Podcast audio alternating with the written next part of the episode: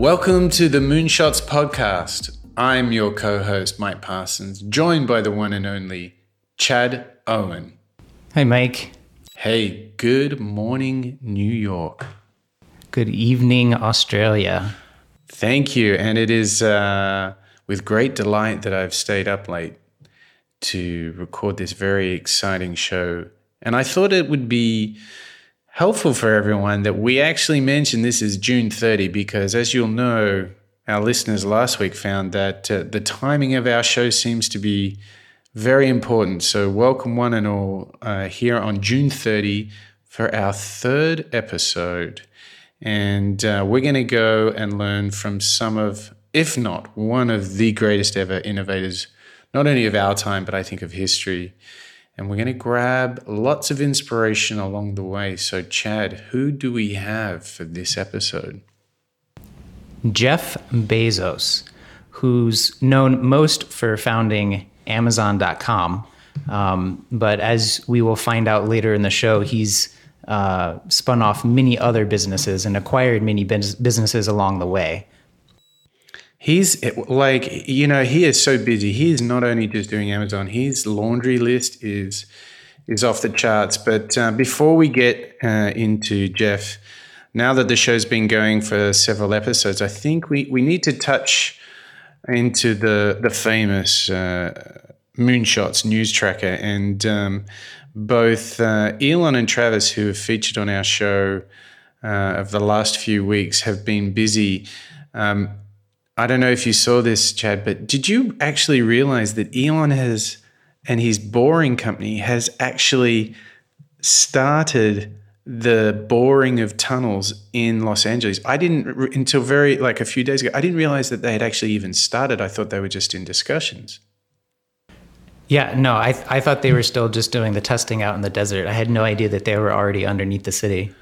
So um, the the news is that they've actually con- completed the first section of uh, their first tunnel in, in Los Angeles.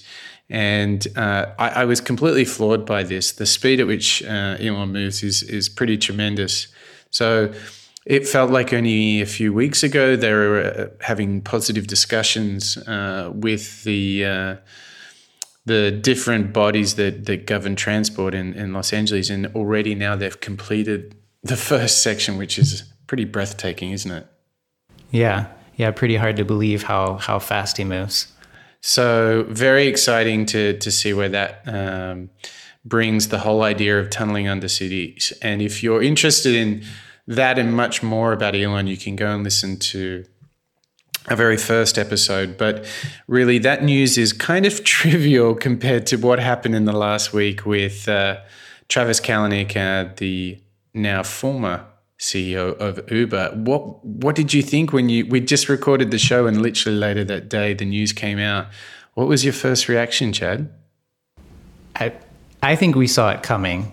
Um, I don't think we saw it coming quite as soon as it had happened um, that was actually quite a shock to stop podcasting and then open up the the New York Times website and see that the investors had uh, essentially given Travis an ultimatum to step down as CEO or he'd be forced out.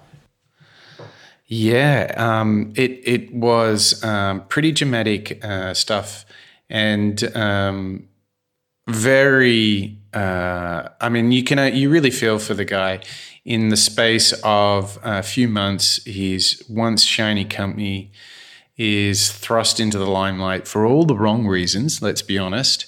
And uh, there's the passing of his mother, the injury of his father, and then forced uh, resignation. Um, nobody wishes that upon anyone. And very trying, trying times for him, I think, right now.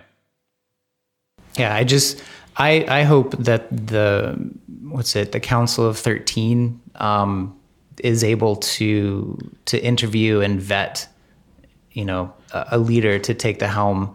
Uh, I don't think you can have a company like Uber, you know, be c- continue to grow like it has without someone very um, very strong at the helm. So it'll be very interesting to see where Uber goes in the coming months. Yeah. Um, in terms of their executive search. Yeah, and the funny the funny thing is that um, you'll remember our conversation, and I was saying, you know, Travis really needed a Sheryl Sandberg, and she's actually been named um, in several speculative pieces as the potential uh, CEO for for Uber, which would be, in my mind, that would be a, a killer move. I think um, there's a young man called Mark living down there in Palo Alto who's probably not so keen on the idea. Uh, who would you go for if you could uh, put in a new CEO, Chad? Who, who, who's your pick for a new Uber CEO?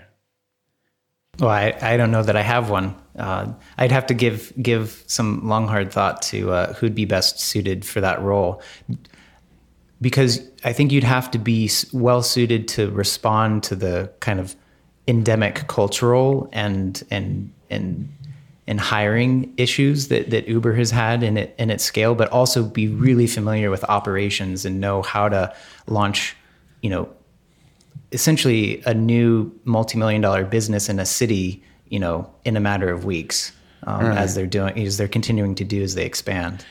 Yeah. So let's let's think about who's floating around. Well, there's there's a there's a very talented lady who's uh, recently become the former CEO of, of Yahoo. Could you see Marissa Mayer perhaps as somebody who you could put in place there? Is is is that the kind of person? Or is that still a little bit too tech? Would you go for someone who's a little bit more large scale operations? I mean, I would look into indus- into like logistics industries in something like FedEx or UPS. Um, even someone at Amazon, I think just the way they've designed their logistics and fulfillment centers, um, I think that kind of thinking could do well applied to to Uber. I agree. I, I totally agree. And in our show notes on uh, moonshots.io, we will have uh, links not only to to the uh, announcement about the uh, the Boring Company and Los Angeles. We'll also have a great article that we uh, really encourage you guys the, out there, the listeners, to to check out, which is the New York Times follow up piece to the announcement um, around uh, Uber and Travis and they sort of uh, sketch out the last that last day and how it went down. It's great reading. Um, so um, check out the link at moonshots.io. And stay tuned for uh, another big piece of news uh, related to uh, Jeff's newest acquisition, but um, have to wait a little bit longer uh, for that as uh, as we get into the into the show. Yeah, so we have a we have a fabulous um, interview that he did with Recode, which um, is by far one of the the leading uh, sort of tech annual get-togethers where the biggest and the best will get on stage uh, with Kara and Walt, and uh, fantastic interview from 2016 so many goodies in the in this. Um, lots for for our listeners to learn, to use, and to apply in their daily work. But I just want to take a moment, Chad, just to to sketch. Um, what Jeff has achieved. Now, we all probably, everybody knows Jeff Bezos. Uh, and yes, he's been on the cover of Time magazine as Person of the Year. He's been named on every single list that there could potentially be. He is even a member of the Bilderberg Group. Um, now, Chad, have you ever heard of this this little uh, auspicious group called the Bilderberg Group? I've not, but it sounds uh, what's it like the the Bohemian Grove that sort of thing. I don't know how bohemian is, but it's it's generally considered to be the people who run uh, who run the world. So it's a very high end group of people, and uh, Mr. Thiel, another famous tech uh, innovator, is a member of Bilderberg as well. And they get together in these annual summits and uh, generally talk about the future of the world and what they can do to make it happen. And um, uh, one of those things that's hard to get an invite to, that's for sure. But, um, you know, Bezos for me, uh, Chad, is remarkable in so many ways. He's um, he's really built the company at Amazon from scratch, but everybody associates him with that. But do you realize the amount of things he's done? Obviously, uh, we have his uh, his efforts in space and uh, his acquisitions of Zappos. But when I looked up the list of uh, companies that he is an investor in, he, he referred, the umbrella organization is the Bezos Expeditions. Um, I was amazed at how many amazing companies he's also an investor in. Were you surprised when you saw this list of his Bezos expeditions and all these participations? I think the most surprising thing to me was to find out that he was a very, very early investor in Google and that his investment of you know probably just a couple hundred thousand dollars alone you know is probably worth a couple billion dollars at this point so eh, completely outside of building amazon to like a 450 billion dollar market cap company it, this small investment he made in google so many years ago also turned him into a billionaire too that's crazy so how early was he involved in google uh, I, I don't want to misspeak, but I mean, he was in, I think, the very first like official round. Um, round, and he was kind of late to the party. Um, but he was able, he's such a hard negotiator that he was able to get the same terms um, as as as the as the first moving investors. That's incredible. So so let me hit you with a couple of the real standouts for me. So I'm just going to go alphabetically through the list.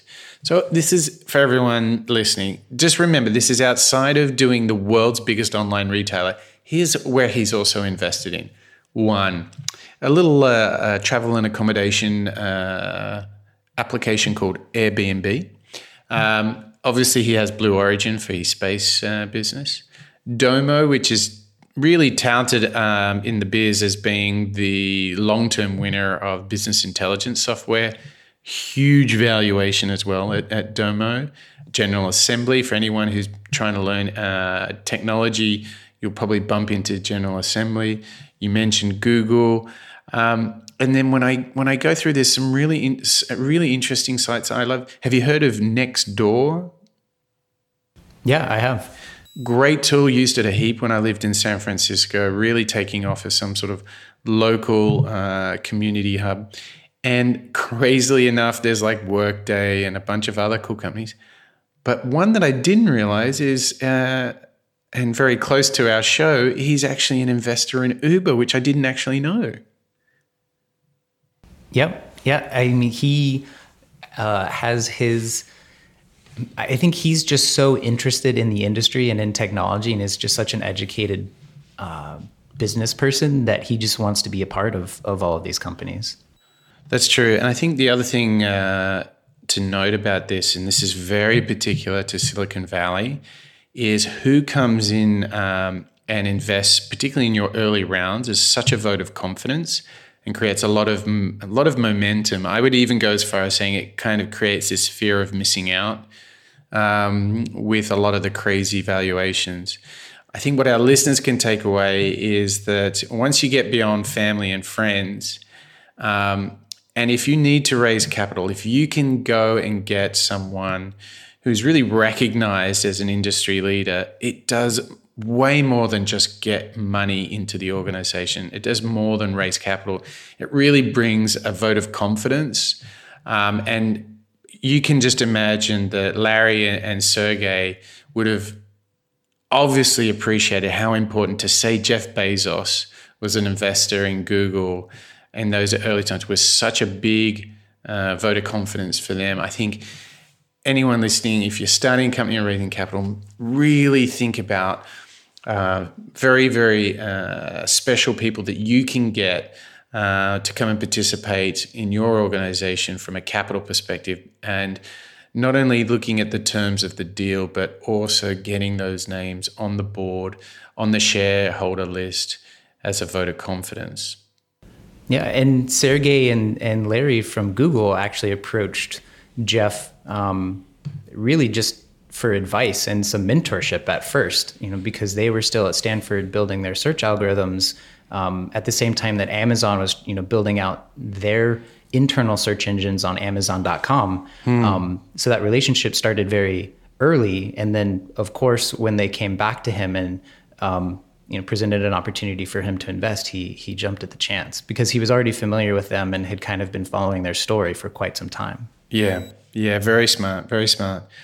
Okay, so let's talk about uh, this interview that um, we've pulled some clips from. Uh, it's the Recode conference from 2016, and uh, it's really interesting because Jeff doesn't go on to these kind of conferences a lot. So we're very lucky to have this uh, this interview to work with, and he's sitting with Walt Mossberg, who's um, he's actually just retired, but he's a very famous uh, reviewer. Have you ever read any Walt Mossberg um, reviews or interviews, Chad, when you've been thinking about that next Mac? I can't remember the first time I came across him, but yeah, he's kind of one of the I'd say three or four you know technology writers that I'm sure to to read um, whenever some you know new fangled piece of technology comes out. Yeah, and he's definitely sort of the grandfather of the thorough consumer electronic review, and he sits down uh, with Jeff in a very far-reaching. Uh, I mean, they go everywhere. I mean, it was it's it's a really broad um, and deep interview at the same time, and it was it was just wonderful uh, to go through. And frankly, I I picked so many clips. I was so excited. I, I just got clip crazy. But I, I, had to rein you in there. Mike, you did. Mike, Mike showed up with 16 audio clips for us to listen to, which would have made the show about three, three and a half hours. So we paired we paired we pared the clips down to uh, to much fewer than that. Yes, and thank you for that. My excitement really shone through, and and I want to say that. Um, to all of our listeners, as we go through these clips and decode them and break them down, I, I want them to really appreciate the breadth of, of what we've covered and to also know that we thoroughly recommend going and watching the full interview. But it's really our job for the for the next 45 minutes is to really break down the thoughts, the behaviors, and the skills that that Jeff has, and really try and build a bridge to some of the practices that you can have today to actually put this sort of innovation uh, in practice. So, Chad, do you think it's time we go to the first clip? Yeah, I'd love to hear uh, hear what Jeff has to say. Okay. So the first one is very, it's a very big inspirational thought. And um, it's Jeff really getting into the role of, you've probably heard of Amazon Alexa and Echo, which more broadly said is, you know, a form of artificial intelligence. And here comes uh, Jeff talking about what uh, these technologies promise to bring and how important it is for Amazon. The, uh, the, the combination of new and better algorithms, vastly superior compute power, uh, and the ability to harness huge amounts of training data. Uh, those three things are coming together to solve some previously unsolvable problems. And they're going to drive a tremendous amount of utility for customers, and customers are going to adopt those things. So, uh, is this at Amazon in particular? Are you deeply committed to this becoming a huge part of your business and what you do? A- absolutely. We've been working on it. You know, we worked on it um, kind of behind the scenes for uh, four years. We have more than a thousand people dedicated just to Alexa and the Echo ecosystem. Uh, we have now a big third set of third-party apps, the Alexa skills um, that people have built using our SDK. And uh, it's a, uh, and there's so much more to come. It's just the tip of the iceberg of what you can do with these kinds Would you of say technologies. The tip of the iceberg is it the first inning, or is it's it... the first inning? Okay. It might, it might even be the, you know, the first, first guys up at bat. It's really early, and it's, it's gonna, it's, I think we're on the edge of a golden era. It's gonna be so exciting. To... Hmm.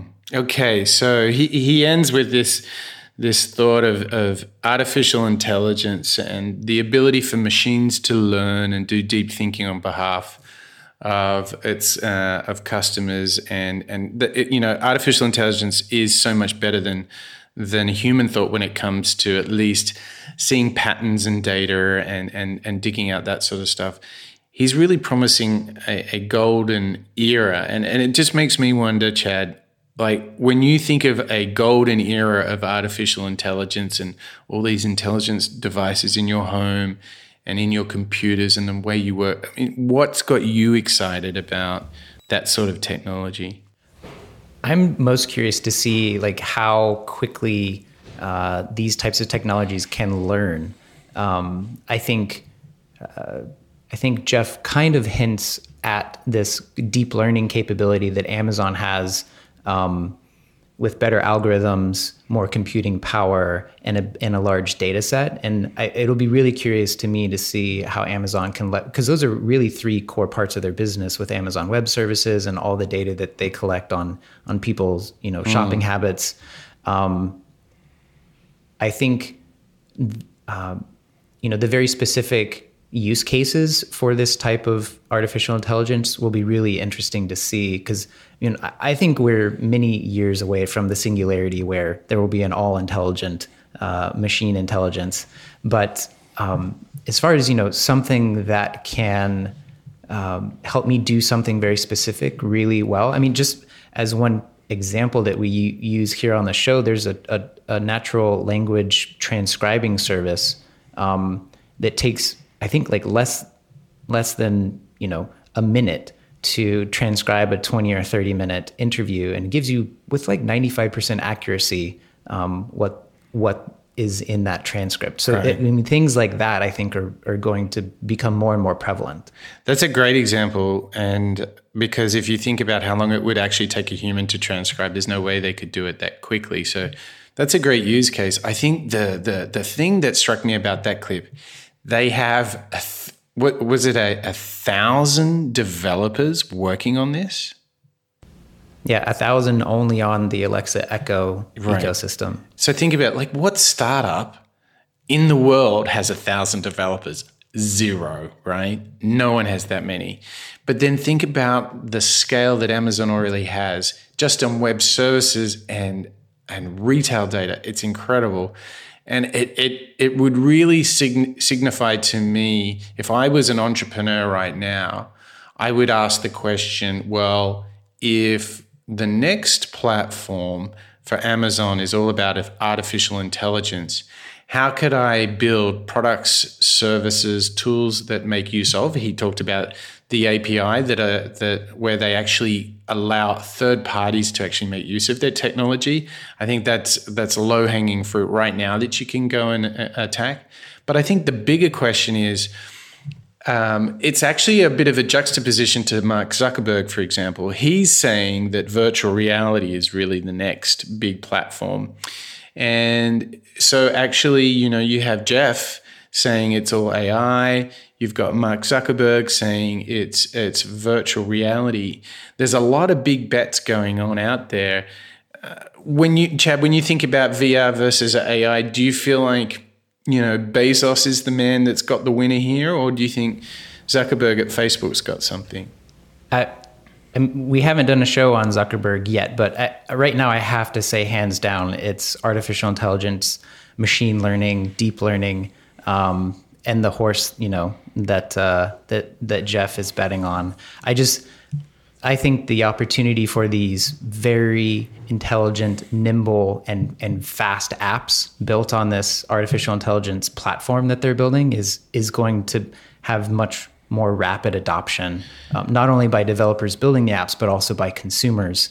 Um, I think virtual reality is is still a little ways away, and augmented reality. Yeah, and I can I can tell you that you know AI and VR both have incredible promise, but building uh, virtual reality environments requires a lot more horsepower and resources than that of artificial intelligence, and uh, that would that would really get my vote uh, for the sh- short to, to near term.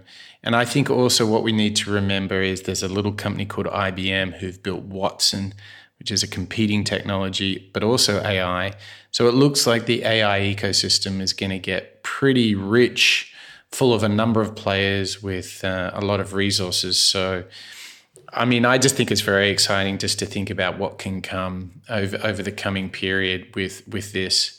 And um, there is some great tools that you can play with. You can actually use a web-based demo of uh, Alexa, which you know we'll put this in the show notes for you so everyone who's listening can can play with that. So it's it's something definitely worth checking out. Now, in in all of my excitement, Chad, we have to get into uh, this next uh, clip, which is really about the big three of Amazon. So here we're going to have uh, Jeff talking about what, what he calls the big three. And as we're listening to this, I want everybody really to think about how he can strip down this entire universe of everything that Amazon does. He can just break it down into three simple things. And, and here's what it means for Amazon when, when, when he talks about the big three. The three big needle movers, uh, in, in my opinion, we've thought this for 20 years, are selection, price, and speed of delivery, delivery convenience, delivery speed, and an, an associated set of attributes. And I think there's still a lot of progress to be made on those things. And then I, you know, I, and say, and also discovery. And I think if you get category by category, there's tons of invention remaining. You know, I'm very excited about uh, apparel and fashion because I think that's a, a, a, product category where you can do so much invention online. So I don't, over a 20-year time frame, I predict that um, selection, price, and delivery accuracy and speed will still be major drivers. Okay, so this is quite a contrast to the to the first clip where he's, you know, waxing lyrical about the golden era and, and the future to come. What was what was really fascinating for me is that he's like, we've only just started with selection, price, and speed, and there's plenty more work to do. And he's so right, and all the clues are there. Like this, this just confirms to me his thinking around drones and and um, there. Well, you know what was missing for me? Uh, that's kind of the albatross, and I hinted at this earlier. Like his acquisition of Whole Foods, right? Right. Like, Huge. And and and what what in your mind? What's the logic of of this? you know, $13 billion acquisition. where do you see this fitting into to his needle movers and, and, the, and the ecosystem? Well, interestingly enough, I really see it as broadening the selection, you know, for, for the Amazon consumer. Um, and also kind of this convenience um, thing that he's talking to. The interesting kind of juxtaposition is price, right? Because people yes. kind of know Whole Foods as whole paycheck. Um, and I think it the biggest struggle between Amazon and Whole Foods, I think, is going to be around just that, is around price. Um, so we'll have to mm-hmm. see how mm-hmm. that that shakes out. But um, having that retail network to for Amazon to then test out, you know, what is the best way to uh, to to pick the best produce from you know from producers and get it to a retail store and then into a consumer's refrigerator. Um, I think Whole Foods is the perfect customer for Amazon to in, internal customer for Amazon to test out all of all of that. Right. Now, here's the interesting thing. I, I agree there's a lot there in in selection, okay?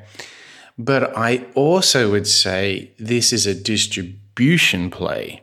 He's just got hundreds and hundreds of distribution centers in the US like that. He's just picked them up. The other interesting thing is that perishables have been, you know, perishables being food that, you know, obviously perishes over time, requires refrigeration and sealing and so forth, is a really tricky business that which they have not really mastered, have they? I mean, Amazon grocery is not that big, is it? No, and it's been around almost 10 years. Really? Is it 10 years? Yeah, Amazon Fresh, I think, started deliveries uh, I want to say in 2008 mm. in, in in the Seattle area. So, so the interesting thing here is this helps them on speed and selection for sure because they can be much closer to their customer using their retail network. And again, this is like once you at first listen, you might think, oh, Whole Foods, whole paycheck, uh, very expensive, Amazon uh, very affordable, but actually you can see how it fits in. And, and, the one thing to also mention here is that the stock price on the Whole Foods was on a on a two three year decline. It really had taken a big hit. Uh, there was actually a scan. If I remember right, Chad, wasn't there a scandal in New York with pricing, with uh, which really kind of started the the turn against Whole Foods a couple of years ago? I don't remember if there was one. Yeah, yeah. So there was this thing where um, there was price discrepancies on the weighing of fresh produce. Um, and it started a whole thing. And what, what it really came in it sort of aligned with was that many of the competitors, such as Safeway and Kroger's, um, bulked up on organic uh, whole foods and really started competing uh, aggressively with Whole Foods. So the net of all of this is that the stock price was very depressed. So Amazon moved in with its buckets of cash, picked it up for a song, and has built out its network and its ability to, to deliver better selection and speed.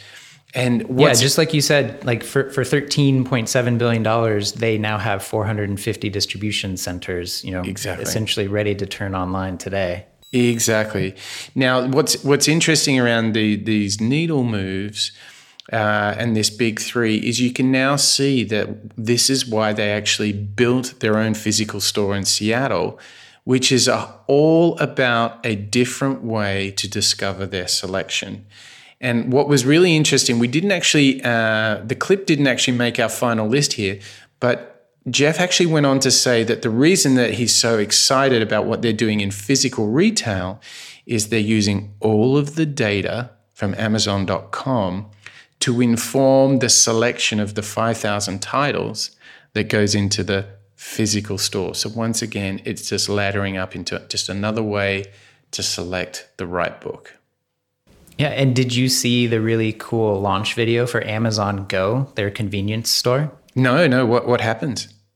Oh, well, it's just it's a really slick video, but Amazon now has a, a, convenience store, kind of like a mini grocery store, where you can just walk in and walk out.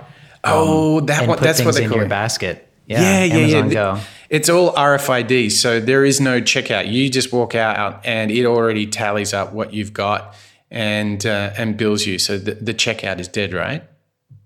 Yeah, and I think just the work that they're doing there and this acquisition of Whole Foods and experimenting with a you know a retail bookstore, um, we're going to see a lot more manifestation of Amazon in the real world than we have before. You know, usually we're just used to the uh, Amazon being like you know the the brown UPS truck showing up with lots of boxes, but um, you know it won't be long before we can all you know, be walking in and out of Amazon retail locations. Yeah, yeah. There's there's a lot lot happening there, and I thought th- what was really interesting about the next clip we're going to play for everyone was there's actually uh, a real art to picking winners here, and Amazon have had their failures. You might remember the Amazon Fire Phone, which was a total dud, so they don't get it right all the time. But what was really striking uh, was when Jeff uh, started to get into some of their vision. So, do you want to set up this this next clip because I, I'm really excited to learn how how they do this. Like going back to the big three, it it's interesting how Jeff kind of single mindedly has chosen selection, price, and speed and convenience as as his core you know drivers of what's going to you know take Amazon you know to be successful. Mm. Um, and he's been very stubborn about it over over the years. And so here he is kind of talking about how he's how he thinks about choosing what Amazon should be working on. The most important things have always seemed um, dumb to industry experts at the beginning. So you have to get really good results you have to be you have to defy conventional wisdom and the problem, of course, is that conventional wisdom is usually correct. And so, you, it, a simple test, like let's go talk to es- experts and ask them if we should do Amazon Web Services, that would be a huge failure. They would all tell you, this is stupid, stick to the knitting, um, you've got a great retail business, whatever you do, don't do this AWS thing. It's, you know, you can't possibly work. And of course, that would have been wrong. Um, and so you, you, you, you, you can't listen to people at the beginning when they say it won't work, but you do have to sort of say, what are we doing differently? What's going to now? Let's say you you're being stubborn on the vision and flexible on the details, which I think is the right recipe. You want always to be very flexible on the tactics and the details, but very stubborn on the vision and the strategy. And at some point, though, you may need to give up even on the vision. So you planted the seed you, you know, great teams worked on it for multiple years. How do you know when, when is that day where you say, you know what, let's try the next one. Um, and I think it's when the last high judgment champion folds his or her cards. So there he is explaining why it's so important to not only uh, you know choose a direction, but to stick to it very stubbornly. Um, you know, as long as he has kind of some champions around him. Um, this also kind of leaves out a little bit about I think what's also very core to to Jeff and how he sees what Amazon does is they really are solving their own problems first. Yes. And yes. and like and really truly believing in that like well let's become our best customer and learn from ourselves and just continue to do that and you know and scale it in such a way that we can take it out to the market. Because he mentions Amazon web services. Well their their website infrastructure was growing so fast that you know their developers didn't have you know they couldn't build build servers fast enough. And so their team looked internally and said how can we solve this for ourselves and how can we turn it into a platform and so you know they worked away kind of just within Amazon solving that problem for themselves and people said you know, you're crazy building these data centers and why? And then, well, of course, now it makes sense and it's a multi billion dollar business. Um, but he had kind of that singular focus um, and stubbornness to, to do it because he knew that he was solving the problem for himself first. And I think that's where he had he has that conviction, um, and you might argue that's where the vision comes from. They see what an operating problem it was for them, and then you're like, well, if we solve it for ourselves, hey, look at that. Maybe others have the the same problem, which is, and he's right. If you if you go back in time, even if I take you back, say five six years, and say, hey, guess what, Chad? Amazon's going to be the biggest web hosting company in the universe. You'd say it's a retail, it's a bookstore. What are you talking about? Um, and I think it's the the courage to hold on to the vision. And what was really interesting for our listeners is you can have like an almighty rock solid vision, but how you get there, like what he refers to as those tactics, be you can be as flexible as you want. And I think that's really interesting as a behavioral approach. Um, hold on to the vision. You know, if you see a big problem, but just be completely open to many different paths of getting the job done. And and when you think about the conventional wisdom piece, if I said to you that Amazon was going to win a Golden Globe five years ago, you'd say crazy. Uh, if, uh, winning Emmys, I think they're one of the largest Emmy winning studios last year. You'd say crazy. But the reality is that they have this great vision um, and they'll use all sorts of tactics to get there. And the, the craziest thing I learned from, from this talk was he was explaining the flywheel effect of how providing movies and TV shows on Amazon.com helps them sell shoes. The people who watch the most and content, vice versa. Yes. Yes, because the shoes help them make the content cheaper to provide to the customers. This is kind of this magic flywheel that mm. is very core to Jeff's understanding of the business and how it needs to run. And this is something that he learned um, from other retailers very early on in his experience. Um, something I think that he actually picked up from from Walmart um, is this idea that more customers allow you to make things you know cheaper which mm-hmm. then brings in more customers and that it becomes this virtuous cycle or flywheel as he calls it where you just keep uh, you know improving on those metrics and it keeps spinning faster and faster and faster Yes, exactly. And so what I what I think is uh, uh, something that I take from this is where do you have where can you create this leverage in your business idea or your new product or service. And I think a great example, I'm, and I'm just thinking about uh, how he mentions in the in the talk, he mentions how excited he is about fashion.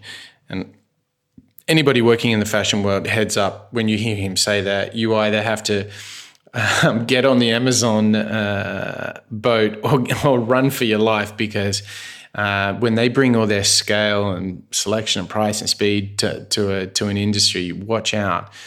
But the interesting thing is, I think about uh, um, services that, that have similar characteristics and they use data to understand and to extrapolate and to see patterns.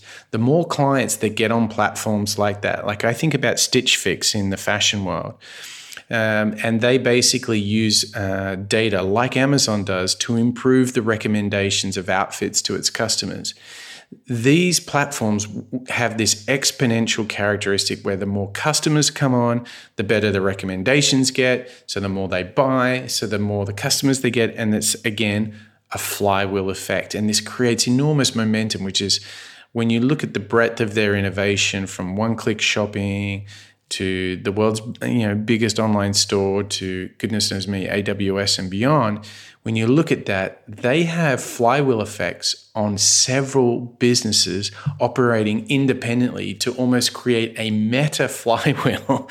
And uh, that's why I would recommend if you want to invest the college fund anywhere it has to be in businesses that have this characteristic because it's it's quite powerful isn't it well, in looking at our own businesses too, you know, he identified his big three selection, price, and convenience and speed, and then just invests in those because he knows that every time he improves one of those, it improves all the rest. Mm, mm, mm. And you know, the crazy thing is, We've only done three of the clips. We've we've got so many more goodies from from Jeff Bezos to come. We're going to talk a little bit about um, getting into space, and he's got some very interesting parallels with Elon, and then he diverges a little bit as well. So we're going to get into that. Also coming up, um, he's got some really some great thoughts that we can all get something from around culture and the meaning of our work. Uh, but before we get into all those clips to come, um, we've got to do your your favorite segment, Chad. Um, you're, you're an avarice reader. You've been reading up on Jeff. What's your what's your book recommendation for for this episode? Uh, so the uh, this this the oddness of it was not lost on me. The fact that I'm reading a, a book about Amazon on a Kindle and listening to it through Audible, an, an Amazon company. Um, it's just, it's so fitting, right? But um, I really loved the book, The Everything Store by the author Brad Stone, who um, covers a lot of technology uh, companies and, and figures. Um, this book was written um, over a number of years and to me gives a, a really great foundational understanding of not only uh, Jeff as an individual, um, but also his thinking that led to the founding of Amazon and how that thinking kind of guided each new era for Amazon. I mean, over the past 20 years, they have 22 years now. Um, they have they've just done so many things. I think people forget how old in in in relative terms a company like Amazon is. Um, but I would just say um, some of the things that that stood out the most to me were do a, a funny little experiment for me, Mike. In mm. your browser, open up a new tab. Sure, sure. And and type in the domain relentless.com. Okay, here we go. Relentless. so I'm rediverted to uh, to Amazon.com.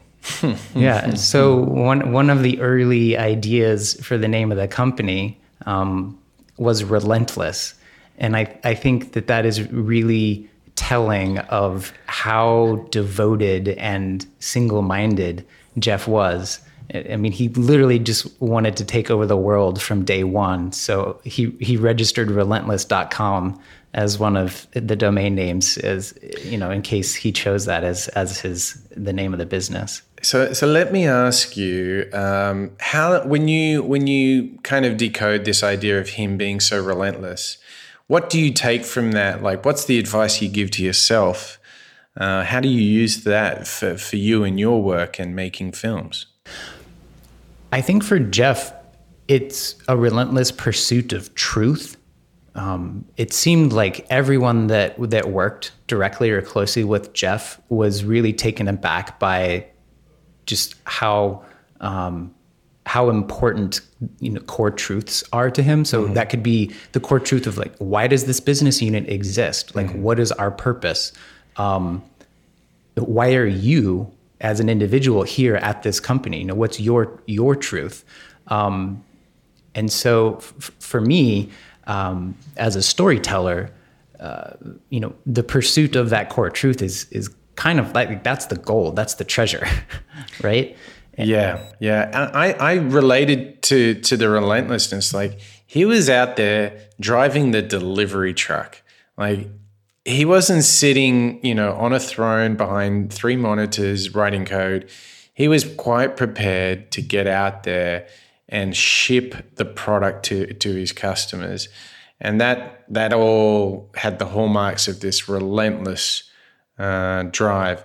Any other last surprises or interesting tidbits that came to you from the Everything store? Oh, there's so many. I mean, I, I really encourage everyone to read it. Um, you know, I think if you listen to it, it's about a six hour, uh, no, I'm sorry, a 12 hour listen. Um, there's there's so many anecdotes that I wish I could get to all of them. But a- another story that I found really interesting is, you know, people within Amazon, the thing that they're, one of the things that they're afraid of the most is a forwarded email from Jeff with just a question mark at the top.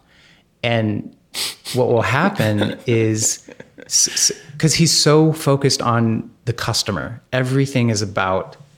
Um, I think Amazon's mission statement now is uh, Amazon will be the most customer centric company in, in the, the, world. Yes, it is. Yeah.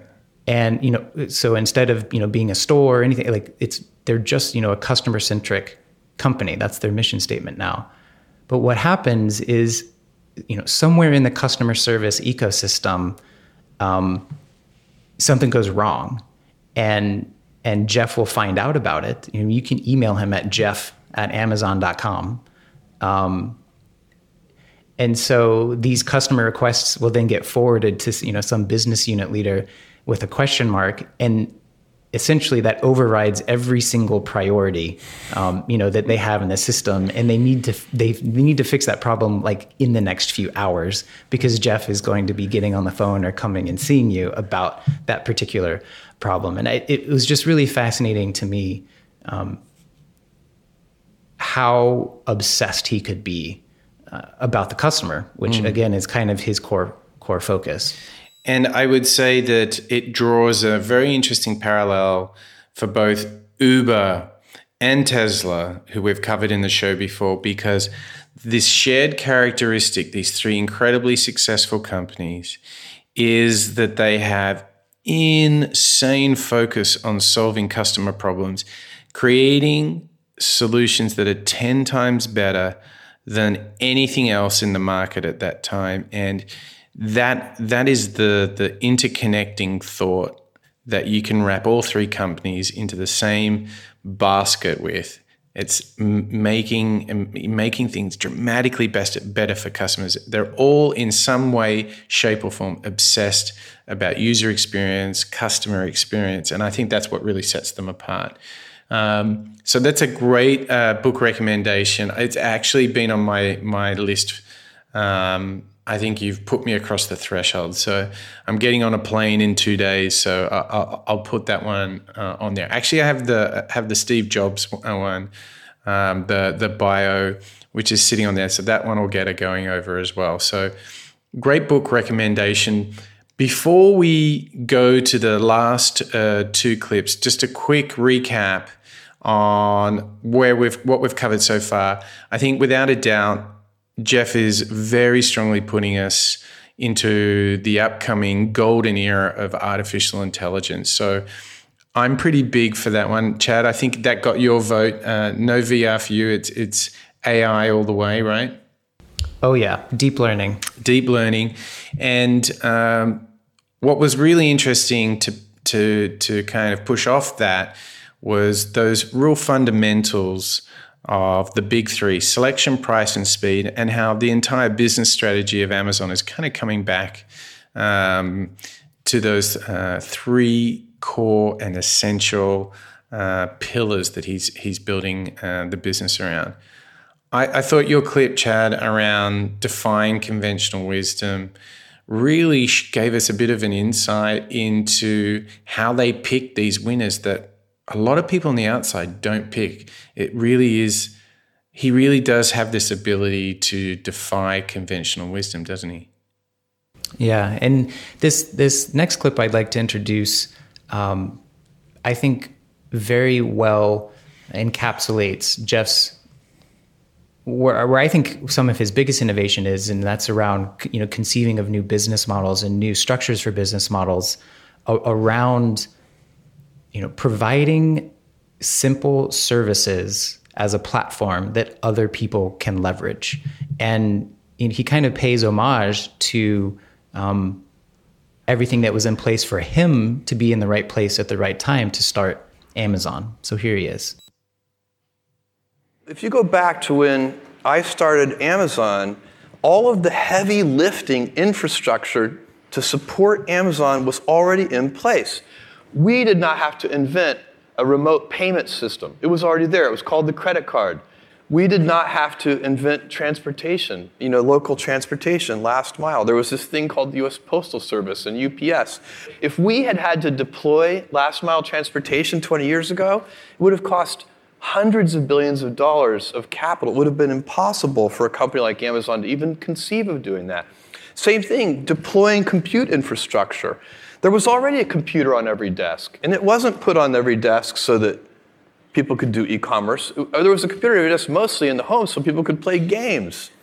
And there was also, how did the internet grow so fast? Even there, the heavy lifting infrastructure had already been done for another purpose which was the long distance phone network. So when it comes to space, I see it as my job. This is what I'm, I'm building infrastructure the hard way. I'm, I, am i am using my resources to put in place heavy lifting in infrastructure so that the next generation of people can have a dynamic entrepreneurial explosion into space explosions into space. I love I love that uh, that visual metaphor, and I think it's really telling. It, you know, all everything that Amazon is doing aside, um, Blue Origin, uh, the the the space uh, delivery company that that Jeff has has started, is is doing it so that he can enable more entrepreneurs to innovate in in space and it, it's a natural outgrowth of, of two things. One, his success at Amazon for building platforms like Fulfillment by Amazon, mm. Amazon Web Services, um, the Alexa API and platform, and extending it into kind of his boyhood passion for space. And he says, like, if we're going to get into space, we need to make it cheaper. Very, very much um, in of how Elon thinks about it. Um, not so that you know blue origin can be the company that goes into space but that blue origin can be the platform upon which thousands of companies can then be sent into space yeah th- this this this really fascinated me because um, i i must admit as as passionate and as curious and interested as i am in amazon i haven't spent a lot of time uh, studying all his space initiatives and I, I, had just assumed it was a bit sort of the same flavor as Elon. But when you hear him saying, I'm building, you know, I think of, you, you hear the word software as a service, he's building space as a service. Right. He's building like uh, a whole new galaxy of possibilities and putting in all of the essential plumbing for entrepreneurs and innovators to build this whole new uh, universe of opportunity and possibilities. And it's a radically, quite radically different view than, say, that of Elon, and fascinating uh, nonetheless. It's it's actually the fact that he could decode everything that Amazon already had and says, I just need to put the the space equivalents in place, and then we'll have a prosperous space economy. Yeah, and I, I have to give him a lot of props f- for taking his wins from Amazon and doing that. Like it, it's no small feat to be launching rock reusable rockets into space, mm. uh, you know, consistently and safely, you know, to, to make that happen. So I guess building blocks in space kind of looks and feels like everything from space stations to fueling stations to all the things you need because distance is is the real challenge. Um, and and existing power paradigms just I mean we can't even get to Mars. So I feel like he must be thinking about you know launch platforms where you can launch your own rocket, rocket building services, then refueling and delivery services actually in space. Like it's fascinating uh, how he's just looking to create all those underlying conditions for for a whole entire new galaxy, isn't he? Yeah, I think the kind of Uber strategy that a lot of people have kind of alluded to, and in a lot of the the writings that I've I've been reading, especially after the Whole Foods acquisition, is that Jeff Bezos and Amazon want to take a slice of essentially all consumer spending, you know, groceries, electronics, um, computing power, machine learning, and now he's he's just extending that into space. So anyone that's doing mm. any hmm. kind of activity into space, Amazon he wants Amazon to be a part of that. Yeah, and I would say what this where I see this being very powerful we're thinking about okay yeah all right so it's jeff he's thinking about space good for him i don't have a few billion to launch rockets into space what you can do if you're listening to this podcast and you're thinking about new inventions, new innovations, or you want to scratch the the entrepreneurial itch. I think what he's doing is he's studying the patterns of success, what it took for Amazon to be successful, and he's then applying that and looking for those same drivers, the same factors in other spaces. So I think this this is an opportunity for us all to to think about an area in which we want to do something very innovative and look for some of the signal, uh, some of the evidence of things that are there that promise success, but also look for some of the missing pieces. And we can ask ourselves, what can we fill in there? So there's there's a real opportunity here, I think, uh, to understand that he studies success, he looks at the formula, and then he applies it into a new space, which which is really interesting. Hmm. And I'd, I'd love for you to uh, introduce the next clip, Mike, because I, I think it's a great kind of ending to our discussion about Jeff Bezos and Amazon. Okay, so I, I, think it's fair to say that that Amazon has a bit of a mixed report card on culture, depending on who you talk to. They've definitely had some criticism. They do some interesting, really interesting things as well. Um, and this next clip is is Jeff talking to Walt about culture, and more more so getting into what drives us every day to turn up and and to you know be at our best when we're at work. I'm very proud of the culture that we have at Amazon, and you know it's a uh, it's a I think of it as a gold standard culture for innovation and pioneering work and the, you know, and the people, I work with these people who, they're missionaries for what they do. They are, you know, if you're giving great customer experience, um, there's the only way to do that is with happy people. You can't do it with a set of miserable people, um, you know, watching the clock all day. And I think for most people, it's about meaning people want to know that they're doing something interesting and useful. And for us, you know, because of the challenges that we have chosen for ourselves, uh, we get to work in the future. And it's super fun to work in the future for the right kind of person. I like how he slipped in that little caveat in it. Uh, it. It's it's it's amazing. The future's great. Oh, but just for the right person. Uh, uh-huh. Uh, and I think that I think that he was going for that that appetite for risk and constant change, don't you think? Yeah, just in my research, on on the company and Jeff, like, he really talks about recruiting explorers, and he, he uses the word pioneers and missionaries. I mean, he is and and Amazon is looking for a very specific kind of person to work there. Yeah, and and the the one thing I I, I relate related to I thought was which was very uh, important for all of us to remember is like you are not going to create an amazing product if the work culture is not one where people thrive and are happy and you know happy people give great customer support great customer service that's as simple as he gets it down to and it's so true you know culture is so abstract so hard to ma- to manage but it's essential because it doesn't matter how much tech you have. We saw it with with Uber, didn't we? Great, great tech, great business model, but found lacking on culture. I mean, that was so evident from the last show, wasn't it? Yeah, and, and the Amazon culture has stood the test of time, right? I mean, they've been around for over 20 years now, um, with many employees and executives having been there from the very first days. Yeah, and and when you when you when you sit back and appreciate the scale and the spectrum of what they're doing, I mean, you know, they own 40 jumbo jets to improve last mile delivery. They're, they're the biggest hosting company uh, on the planet. They're the biggest online retailer in the planet. He's he's going on to send people into space and to create the infrastructure of space. He's an investor in some of the best startups. Well, they're not even really startups anymore, but it's phenomenal.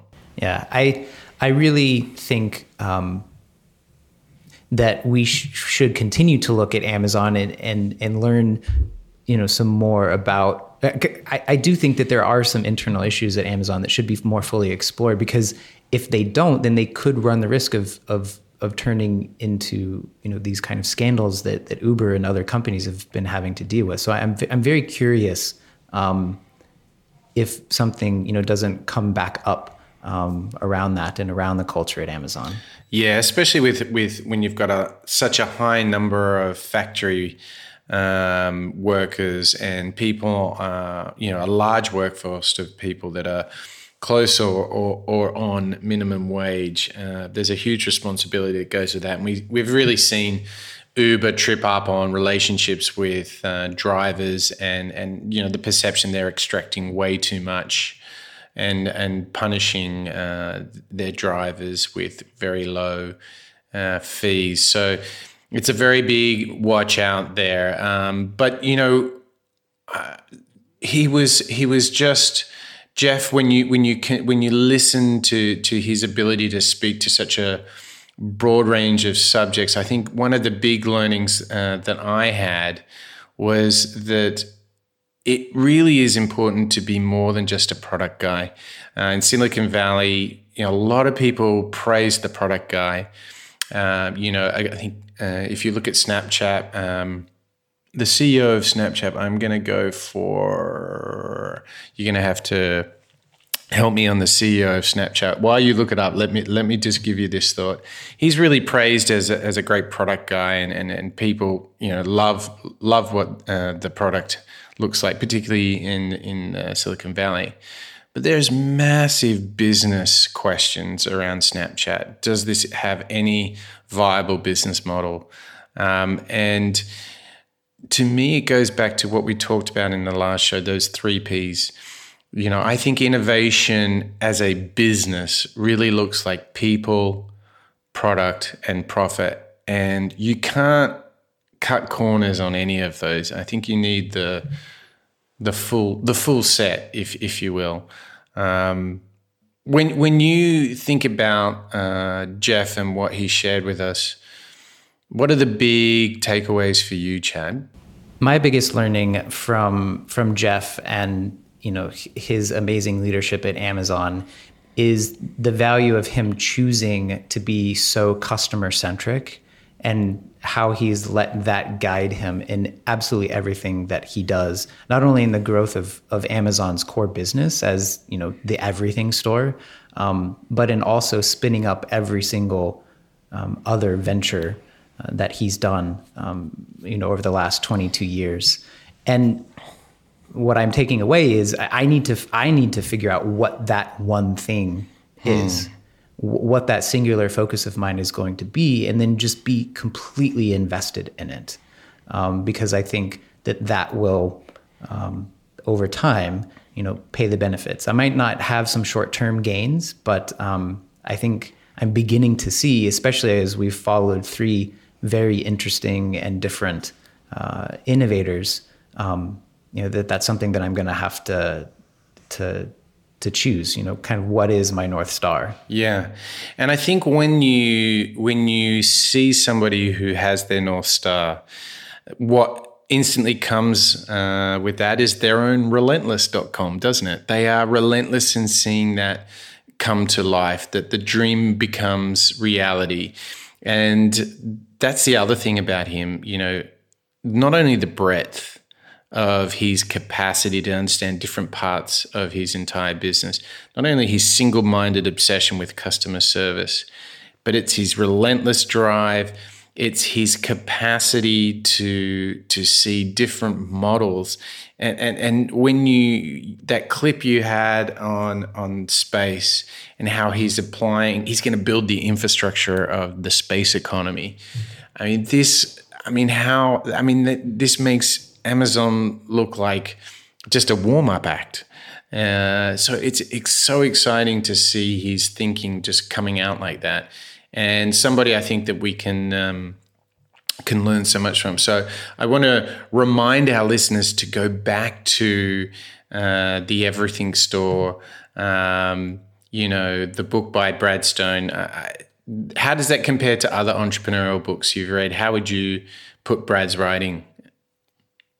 Uh, it's been my favorite so far. Mm. I read um, I read the Elon Musk book by Ashley Vance. I also read the Wild Ride book about Uber um, by Adam Lashinsky, mm-hmm. and then the Everything Store. And I, I, think that both the writing style and the structure of the book um, worked best for me. I think a lot of that too is just because Brad Stone's a known quantity in yeah. the industry and, and was you know trusted by Jeff and Amazon to, to write the book. It, it, it still remains independent.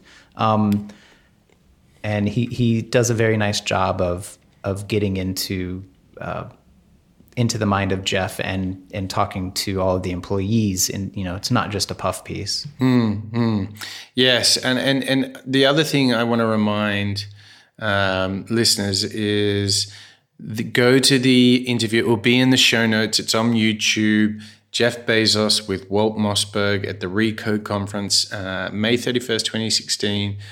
Uh, it's well worth a full listen. It's fantastic, full of goodies. As as as Chad rightly pointed out, there were eleven other clips that I selected that didn't make the cut, um, but it's it's full of full of insight and and lots to to learn there.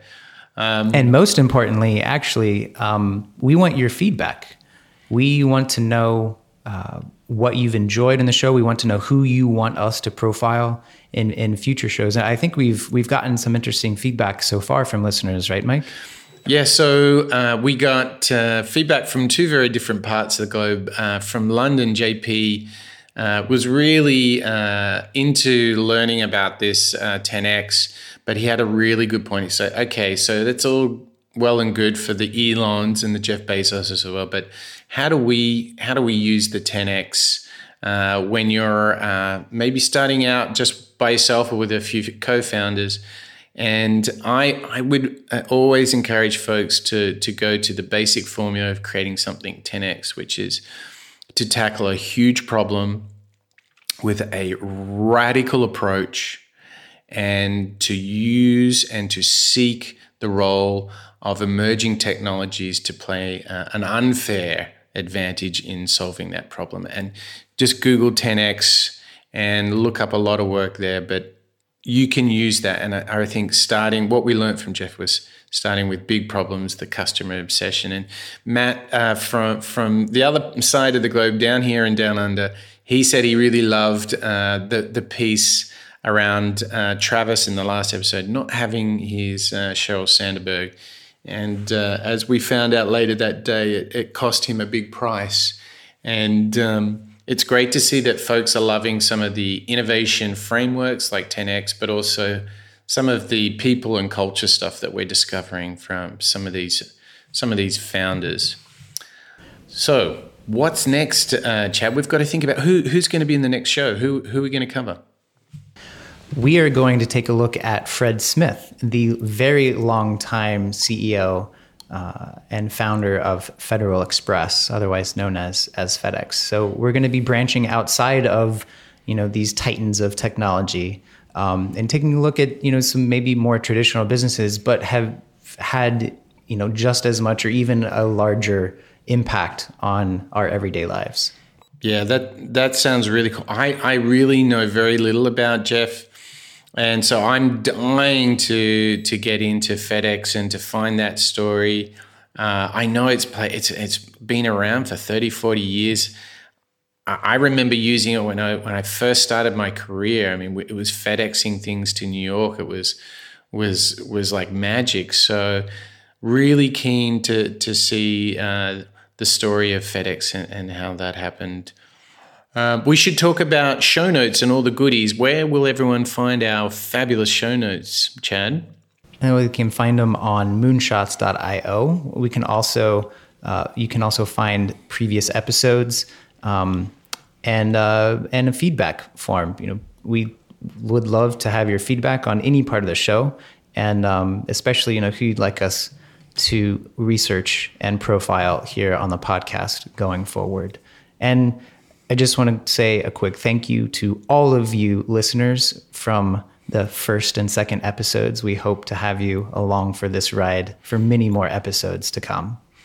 Absolutely. So uh, I'm going to call that a wrap. It's uh, it's well past midnight here in Sydney, and it's probably almost lunchtime there in New York. So Chad, great talking again, and can't wait to, till the next episode.